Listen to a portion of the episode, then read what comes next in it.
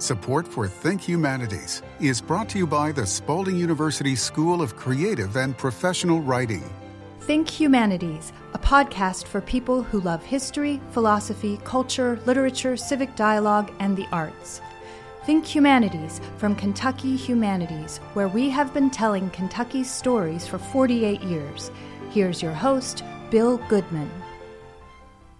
The Reckoning is a public radio and podcast series which traces the history and lasting impact of slavery in America by looking at how the institution unfolded in Kentucky. The series is produced by Dan Gediman, who has been producing award winning programming for public radio for many, many years, including an NPR series that you may remember, This I Believe, on a national scale. And th- then This I Believe Kentucky was a, a book a few years ago. Uh, also, the Audible documentary series, The Home Front Life in America During World War II, and 50 Years After 14 August, which won the DuPont Columbia Award, one of the highest honors in broadcasting. According to the Reckoning website, uh, one of the things Dan Gediman and his team wanted to do in this series is examine how our country has developed such a profound misunderstanding of its own history. And then this paragraph in the aftermath of the Civil War, a coalition of Confederate veterans and their family members began to promote an alternative history of slavery and why the war was fought that uh, came to be known as the Lost Cause. Kentuckians were central to this effort and worked tirelessly to publish books, textbooks, and periodicals that deeply affected the national narrative about slavery and the Civil War to this very day. Dan Gediman, welcome to Think Humanities. Thank you so much, Bill. And we'll talk about the lost cause uh, a little bit later. But first of all, let me just ask uh, if you can sort of update your resume for us and, and lead us up to the point uh, from uh, this, I believe, to the reckoning. But just before you got the idea, or somebody got the idea, or you began to look into what uh, has really turned out to be a, a terrific series that's running on public radio uh, right now. So, um, how's life been in Louisville, Kentucky? Well, it's been it's been good. It's been you know troubling recently, especially with the Breonna Taylor case that has roiled the city so uh, deeply um, over the past several months. Um, to answer your question, um, sort of the genesis of this project uh, really grew out of this, I believe. So this, I believe, was a series uh, we're still doing it as a podcast, but it was on public radio um, for about a decade um, and as a little five minute weekly feature. And um, what we did was we asked people from all walks of life to answer the question, "What do you believe? What is what are the core beliefs you have in your life?" And this was a, a remake of a series that Edward R. Murrow did in the 1950s. Well, one of the people who were who was featured on Edward R. Murrow's series in the 1950s was an African American journalist named Will Thomas, and um, one of the things that got me interested in doing the This I Believe project was reading this particular essay from this particular man, and he had covered lynchings for the African American newspapers of the time, and um, became so despondent over the state of America and race relations and how African Americans were treated that he decided to renounce his U.S. citizenship and move to Haiti. Because at that time, it was the only place in the world that was run, you know, as a government by African Americans or by Black people, I should say. And um, his story, uh, he eventually wrote a book length a book about this, which I got a copy of and I read, and I got very involved with this, and I tried to do a um, documentary about this man and his his struggle, and that really is the genesis of this project because for some reason reading this man's words and and how eloquent he was writing about this um, touched me in a way that nothing up to that point had. Um, I sort of started to see what on earth it must have been like for him to go through this experience of um, witnessing horrible events, one after another after another, traveling through the South. And um, that really was the start of what became this project. And what I, it really honestly was sort of an autodidactic personal education project for me as a white college educated northerner. Uh, grew up in Massachusetts, um, and what I learned about slavery and Jim Crow oppression in America uh, would fit in a in a small thimble. Um, I really didn't learn much about it at all growing up. It was not a significant part of the social studies curriculum. And what I did learn was a very simplified um, narrative of what happened. Okay, and and I, I described this in the series. It was basically slavery was bad. Uh, the North uh, stopped slavery, and then the South wouldn't stop slavery, and so we had a civil war, and then slavery ended. And then what happened afterwards was um, could best be described as uh, black people got the vote. Black people or black men got the vote. Black people got uh, some some political power, and they couldn't handle it well during Reconstruction, and so white people had to take over again for their own good, and that was Jim Crow. And and this embarrasses me to say this today, but I got to say, if you were to put a gun to my head 10 years ago and said what happened in the in the decades after the civil war? That's more or less what i would have told you. Because that's what's in the history books including the textbooks that most high school students and middle school students and elementary school students even read almost to this day. And so um, I, I, I became fascinated. Um, one of the other things I did um, uh, this fellow Bryan Stevenson, who is responsible for the lynching memorial down in in uh, Montgomery, Alabama, he wrote a book called Just Mercy about his career as a, uh, a constitutional um, an attorney who was representing people on death row in particular, and um, touched on his own education about his own race and its history, and he had a bibliography of books that he suggested in the back of this book. This came, this book came out about six years ago, and I started to read through his suggested bibliography, the things that had informed him. And one of them was a book uh, by W. E. B. Du Bois um, about I forget the exact title. It's like Black Reconstruction, uh, something like that, and it basically tells an alternate story about what really happened in under slavery during the Civil War and in Reconstruction and during Jim Crow that was completely counter to what I'd been taught. So this is a much bigger answer to your question than you probably needed, but I realized I'd been hoodwinked. I'd been lied to. Um, and I wanted to know why. First of all, why did that happen and how did that happen? And why does it continue to happen? And America, between when I started working on this project five years ago and today, uh, I think you know, some people know a lot more than they once did just because of the events of this year. And some people have done a crash course learning things. They've been reading books, they've been reading articles, they've been watching documentaries, they've been binging things on Netflix.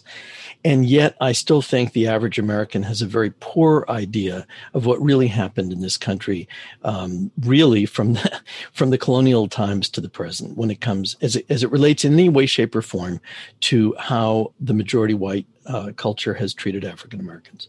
Well, I think there's no uh, doubt uh, of that, um, of the uh, the ignorance uh, that has been uh, put upon us by uh, a vast majority of, especially, well, white and black, uh, but um, about in the American education system that that is still perpetuated today, and that you're right about this year, um, 2020, with everything that we've, and really it goes back be, beyond that. Uh, the the beginning of uh, the exposure of uh, Black Lives Matter um, a, a, couple of years ago, and how that's grown, and uh, it led to um, new books, and as you mentioned, uh, documentaries, and and even movies um, that are based uh, on on fact that we didn't have before. I, it's been extraordinary, really, and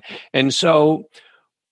Do you remember the first time uh, you tried to explain to someone the concept of the reckoning that uh, history um, had been we'd been misled by history and and the reaction that you got from some of those people well gosh uh, that i don't know about the first time uh, really it probably started around the dining room table with my wife and kids um, you know when i was um, first starting to develop this project, my kids were high school students uh, at Manual High School in Louisville, which is arguably one of the best public high schools, certainly in, in Kentucky and probably in the nation. And um, and yet, what they were learning about uh, slavery was it, it extraordinarily truncated. It was like they covered it in a, in a class, you know, one classroom uh, day, and um, as part of an enormous survey of American history. They just whizzed right by it, and um, I was sharing. And my, I need to say that you know I am an, uh, from Massachusetts, but I, I married a woman who is I think an eighth generation Kentuckian. So my kids are ninth generation Kentuckians, um, and uh, some of the history I was uncovering um, well, all of it really is deeply unpalatable stuff, you know. And if you are from this place and you are just learning about really uncomfortable, unpleasant, and not very flattering things about the state's history, um, you know, sometimes the the initial reaction is. Um, you know some combination of, of denial or anger you know you're messing with my identity you know and this is a really tough question you've asked me because um, different people react differently. But I would say if you have had a um, uh, a belief about yourself that you and your family and the lineage behind you are essentially good people doing good things, and then you learn anything that that that upsets that apple cart. Okay, that's a very tough thing to hear. Okay. So I, I think in terms of analogies a lot of times. So let's just say that you never knew that your family's wealth came from a bank robber who was your great grandfather or your great great grandfather okay and you have been told a, a story about how well actually he was you know he made money in the gold rush and he invested well and that's why we do well today Okay. And then you hear a completely different story. Well, actually, you know what? We actually owned about 50 slaves. And, uh, you know, we invested that money that they, you know, generated for us in different ways. And that's why we're doing well today. Those are two very, right? It's a very different narrative. And um, some people react very badly to learning about that. And even if it doesn't directly affect their family, it's just the idea that, if you were told a certain fable, a certain myth about the place you come from, and then you learn something different, um, you know, sometimes the initial reaction is negative. Um, and I understand that. Um, I mean, I learned some very hard truths about the place I grew up, Massachusetts, while I've done this research that was deeply troubling. I mean, Massachusetts, I mean, largely was the sort of, you know, between Virginia and Massachusetts, that's the start of the United States. That's the start of the British colonies. And that's also the start of slavery. And that's the start of some of the most oppressive laws controlling African uh, slaves. Um, and then later on, um, you know, some of the, I mean, it was a terrible place to grow up as a black person, the Boston area, and I grew up during the busing crisis of the 1970s. So, um, yeah, more than you needed to know from that question, but there you go. Tell us if you can in uh, the, the the the it's four parts. Is that correct? A four part podcast series, or or will it will it be longer? Than that? So um, th- this is a little confusing. The, there's a broadcast series and a podcast series, and they're not identical. The podcast series, which um, is uh, you can learn about on our website, reckoningradio.org, and is available on all the different podcasting platforms. Um, includes everything that will be heard on public radio, but then we're going to expand upon what has been heard in the public radio specials dramatically. We've got lined up um, uh, right now easily about 10 other episodes that we've already basically done interviews for. We already have um, done the research for. So we, uh, and that's just what we already have under our belts. In and then we're we're interested in turning this into a multi-season uh, series that would go on for at least three seasons. Uh, the first of which would look basically at slavery in the South using Kentucky as a jumping off point. Um, the second part would look at slavery in the North. Um, and in particular, uh, I have a, a, colleague that I'm producing this with, Loretta Williams. She is exploring the history of her own family, who were African Americans uh, in the North Shore of Long Island, in the Oyster Bay area where the Roosevelts lived. Um, and uh, then the third series would be about, or the third season would be about how slavery impacted the West and the westward expansion of the United States, and um, and which it was completely, you know. Uh, you can't talk about the westward expansion of the United States without talking about slavery and why we needed all that land so we could have more cotton plantations, et cetera. What did you try to do in the um, the first um, well, I, I know that the fourth episode is up now of the podcast. Uh, so I've heard three of those. Uh, but you tell me uh, what you tried to do in the first three episodes. So the the they're more or less told in chronological order, um, and the story is built around two families, one African American, one white, that are inter um, who, whose whose lives were were intertwined because of slavery. So we have the Bullitt family from Louisville who owned uh, and still own the Oxmoor plantation, which is now um, known as the Oxmoor Farm, and there is a, a, mall right in front of it that's a popular uh, shopping destination in the Louisville area. And then one family that descends from people who were enslaved by the Bullitts, and um, they live in central Indiana. And uh, we refer to them as the Sanders family because that's what their ancestors were called. And of course, multiple generations since then have, you know, different had different names. And through these two families, we're able to look at the history of slavery in Kentucky, how it worked. A lot of this is really nuts and boltsy stuff.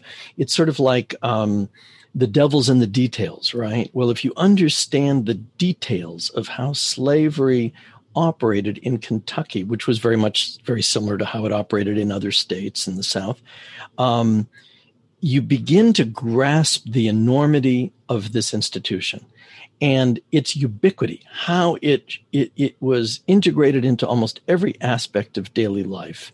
Um, and, you know, one of the many misconceptions about slavery, I think, in this country is that um, it was mostly, you know, something that happened on big plantations. You know, you think of Gone with the Wind and and, and Tara, and um, you know, uh, mostly all field slaves, but then a handful of people taking care of the white family in the big house, right?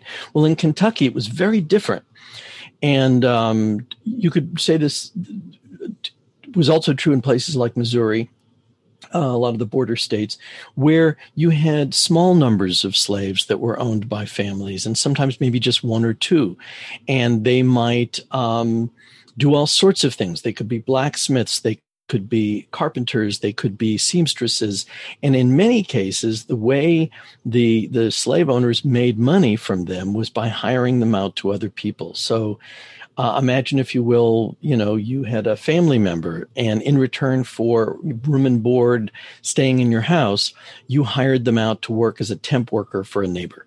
Okay.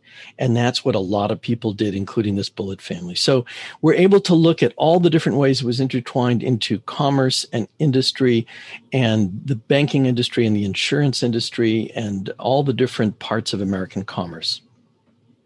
And it seems like to me that you, you were so specific in what you were trying to outline. I mean, the the en- enormous uh, body of work that you've put together, uh, and you and in your team that you've uh, worked with throughout all of this, the experts that you've drawn in, uh, the the amount of interviews um, is is quite extraordinary. And uh, honestly, before um, I heard the first episode on WEKU, the public radio station uh, for this part of uh, Kentucky. Um, I, I, was just, uh, I, I, didn't know anything about it. I, I, didn't know anything, for, first of all, about the subject matter. I mean, like you, uh, growing up and learning history um, and only uh, a broad brush stroke at that uh, as being a lifelong Kentuckian. But then to hear those first couple of episodes was extraordinary. And Dan, if um, if we will, we'll take a break here and hear from our good friends at Spalding University. But then on uh, the other side of the spot, I'd like for you to talk to me about uh, what I heard in the third episode uh, that you discovered. Uh, and I'm going to ask you is this the first time you had learned of the Seek Museum, or at least the work that's being done down there and why it's being done? So we'll hear from Spalding University and be right back with Dan Gediman. Spalding University's affordable, nationally distinguished low residency MFA in writing offers excellent instruction in a compassionate, supportive community. Focus on your own area of concentration. Explore across genres and examine the interrelatedness of the arts. During one on one independent study, you'll write prolifically and receive expert feedback from your faculty mentor, developing the discipline to keep writing for life. Study fiction poetry, creative nonfiction, writing for children and young adults, and writing for TV, screen, and stage. Learn more at spalding.edu slash School of Writing or email schoolofwriting at spalding.edu. Dan, in the uh, third episode, as I mentioned, um, uh, it is uh, now called for a special uh, reason uh, the Seek S E E K Museum uh, in Russellville, Kentucky, in Logan County. Um, something that's been going on there for a couple of hundred years. Um, and it, when when you made that trip down from Louisville to to Russellville, uh, is it the first time you'd um, you'd heard of um, the incredible story that that takes place in Logan County uh, as it has to do with um, African Americans, enslavement, and lynchings? So um, here's the way I'll answer your question. Um, there is one uh, scholar who has done more work on this subject than any other person, and uh, that is uh, George Wright, who is now um, on the faculty at UK and was at one time also uh, in the past in the 70s and 80s on the UK faculty, and in the interim was the uh, president of um, Prairie View A&M University down in Texas. And he has written three different books on African American history in Kentucky and one of them is called Racial Violence in Kentucky. And I can't recommend it more highly from for any of your listeners. And um, he has done something with this book that is may, uh, maybe unique to other states. I don't know, but I haven't found many books like this. He uh, carefully explores every instance of mob violence and lynching that happened in Kentucky that he was able to learn about. Um, and it's quite an extraordinary piece of scholarship. And in the back, he has a, a, chart that lists all the lynchings and all the places that they happened and who who was killed and what the supposed crime was they were killed for, etc.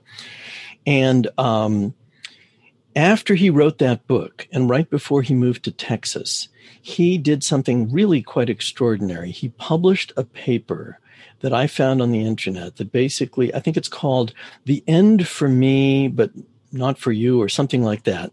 And he basically said, okay, I'm leaving Kentucky. I'm done with my scholarship about the history of Kentucky, but someone needs to pick up the mantle for me. I, I, I left off, uh, you know, I, I, didn't complete my work. And he proceeds to uh, explain if, if a new uh, historian was going to pick up where he left off, where they should look to find interesting stories to tell. And he goes out of his way to talk about Russellville, Kentucky, and Logan County. And he said, uh, This place, um, extraordinary things happen there, extraordinarily bad things happen there, but also there is great. Um, there's interesting stories to be told about what happened in this place and how it responded to the bad things that happened. And in looking into that, I discovered the Seek Museum. And this amazing fellow, um, uh, uh, Mark Morrow, Morrow, who runs the. Let me say that again. I got his name wrong. And in the course of uh, looking into the Seek Museum, I read about the amazing fellow who runs it, Michael Morrow.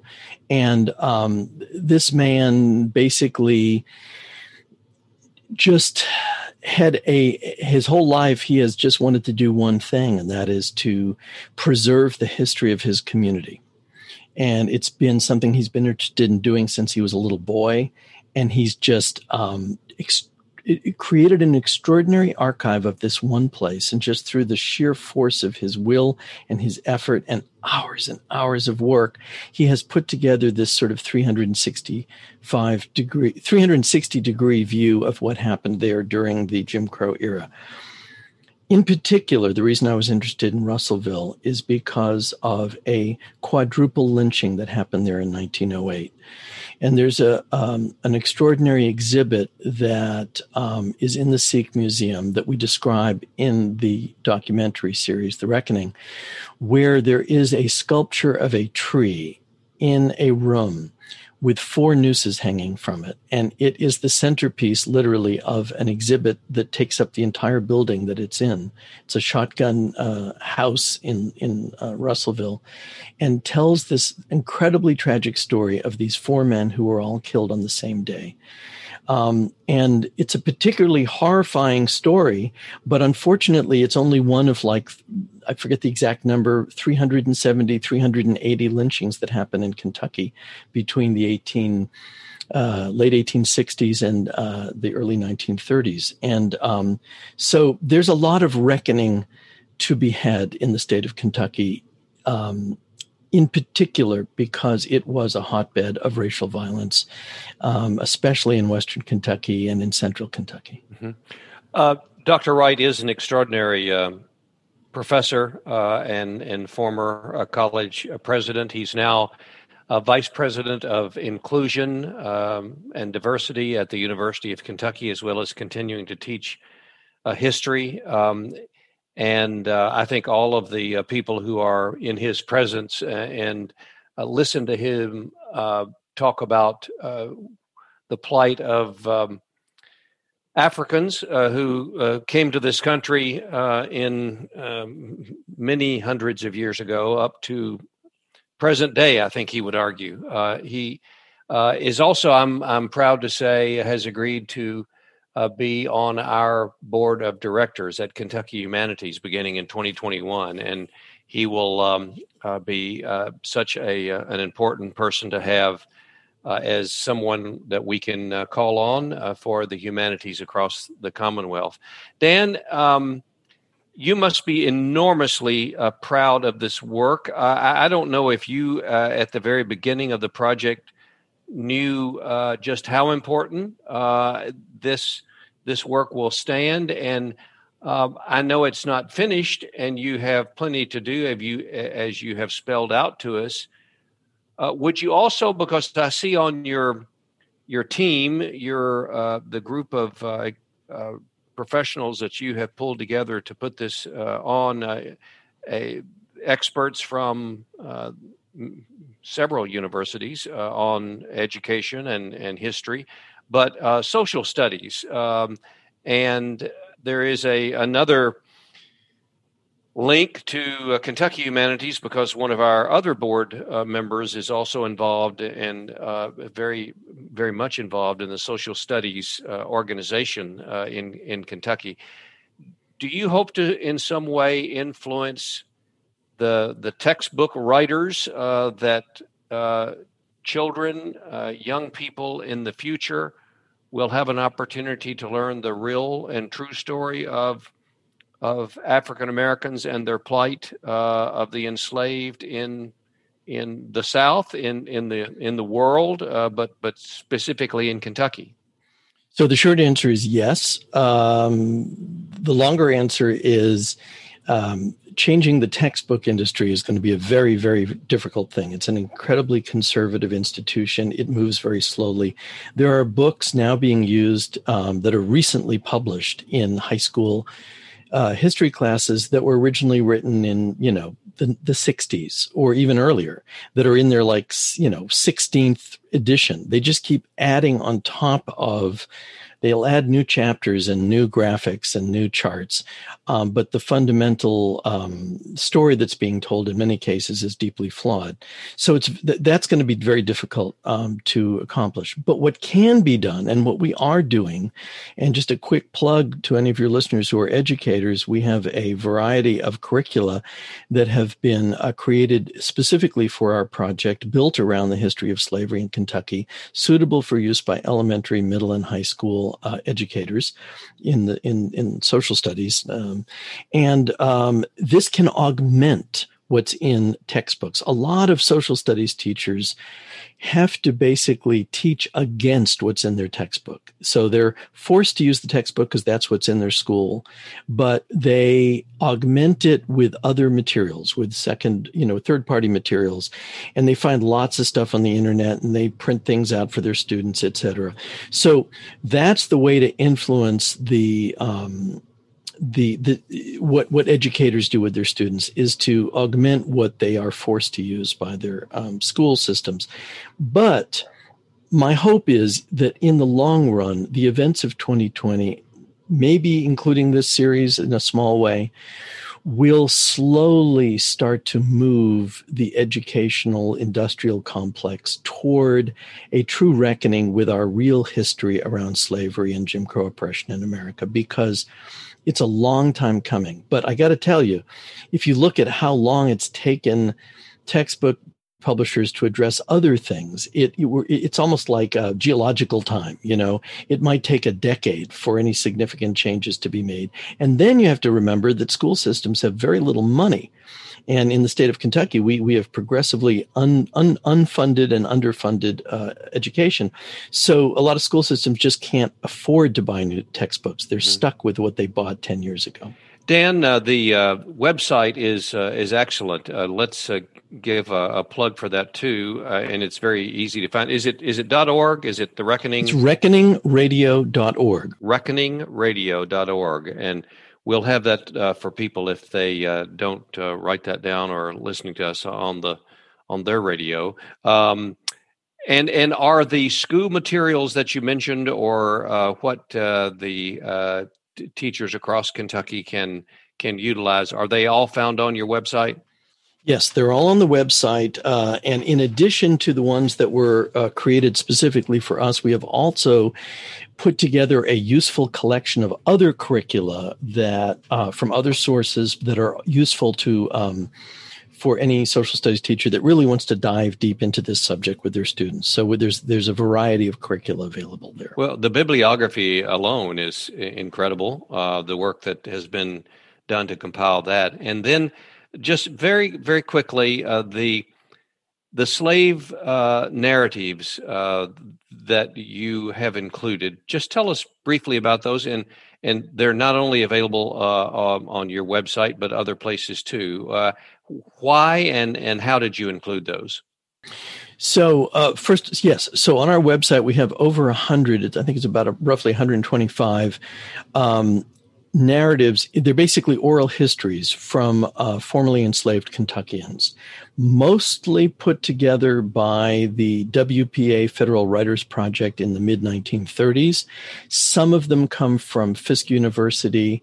Um, and then in our bibliography, there are book length narratives that were written by um, literate former slaves um, who wrote, you know, their memoirs. Um, and collectively, to my knowledge, I don't know of another place that has all of these in one place that I know of.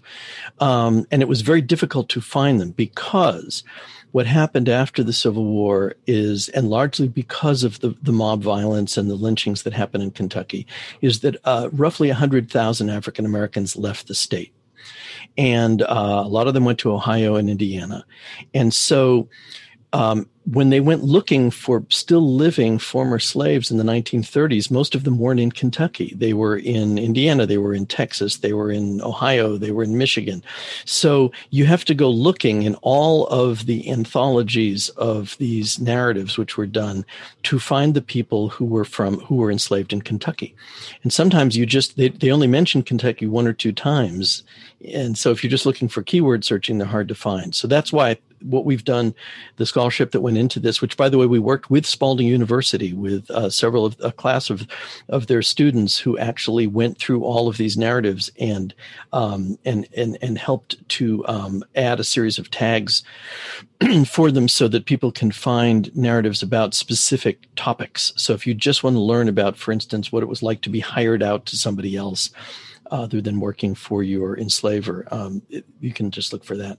So um, I believe that it's really important to read the actual uh, words of the formerly enslaved, um, with the caveat that these were transcribed by usually white um, uh, hum- humanities people of the time. However, and so you know they it's it's through their lens, and they may have edited it in certain ways to avoid certain things, but nonetheless, it's all we have.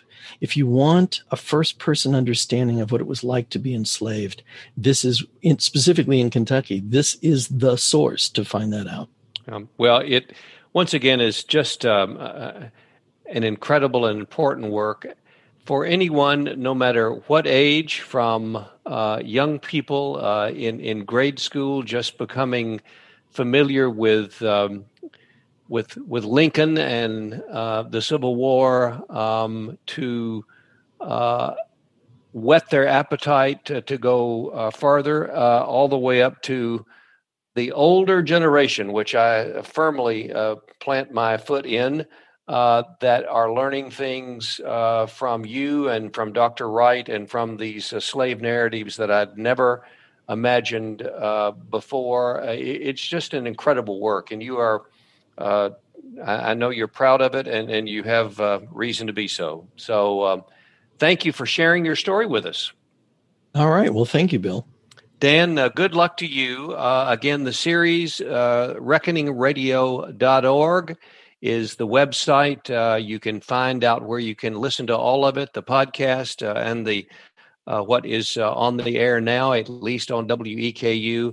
Um, we uh, hope to learn more about this and to follow it uh, from here on. So, once again, Dan Gediman, producer of The Reckoning. That's it for Think Humanities. Well, thank you, Bill. I appreciate it very much. Think Humanities is a podcast from Kentucky Humanities, where we have been telling Kentucky's stories for 48 years. Think Humanities is available at kyhumanities.org, iTunes, and SoundCloud. Join us next week for a new episode of Think Humanities.